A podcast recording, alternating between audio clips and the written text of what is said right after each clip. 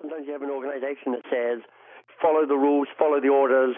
I'm not paying you to think, I'm paying you to act. But Dan Pink, in his new book, Drive, talks about motivation three point oh.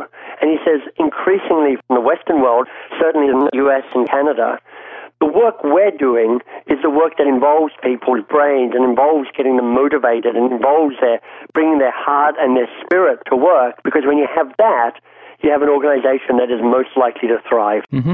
Okay, let's talk a little bit about Stop the Busy Work, seven counterintuitive ways to find more time, space, and courage to do great work.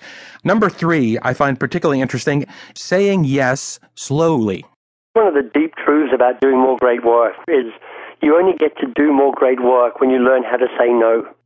Because the greatest challenge to great work is, in fact, not our bad work, even though that's a problem, but it's actually the good work. We have so much good work that it's overwhelming. We could spend our lives just trying to get through our assigned workload. It would never end.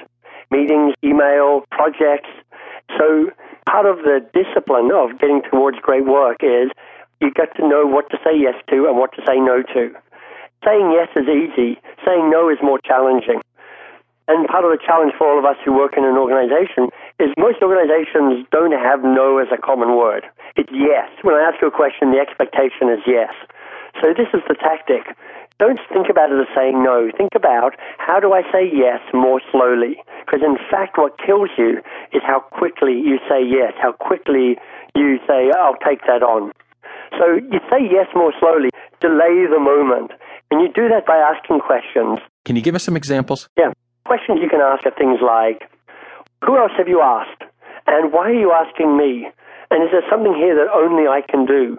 And if I could only do part of this, what would I focus on? And when you say it's urgent, what do you really mean by that?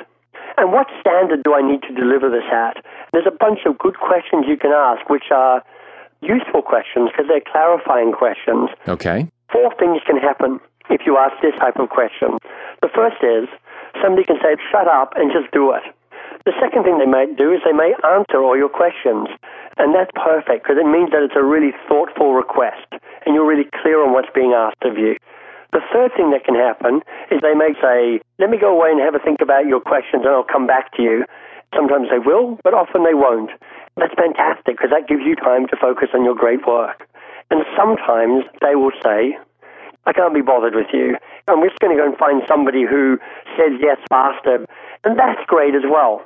Because if you get a reputation for not being somebody who says yes quickly, it means people won't be asking you to do any old thing just because you have a pulse and you happen to be standing there. Okay. Number four is create a great workspace. So I've done my maps. I know what my great work is. I'm all fired up about it. How come I can't just sit back down at my desk and do my great work?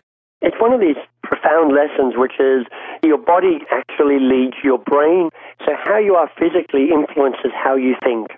And as soon as you sit down at that part of your work desk, which is your good work stage, that familiar seat where you sit down to be productive and efficient and focused and process stuff, your brain says, oh, I get it. I know why I'm here. It's not to be creative and strategic and to think differently. It's to get stuff done.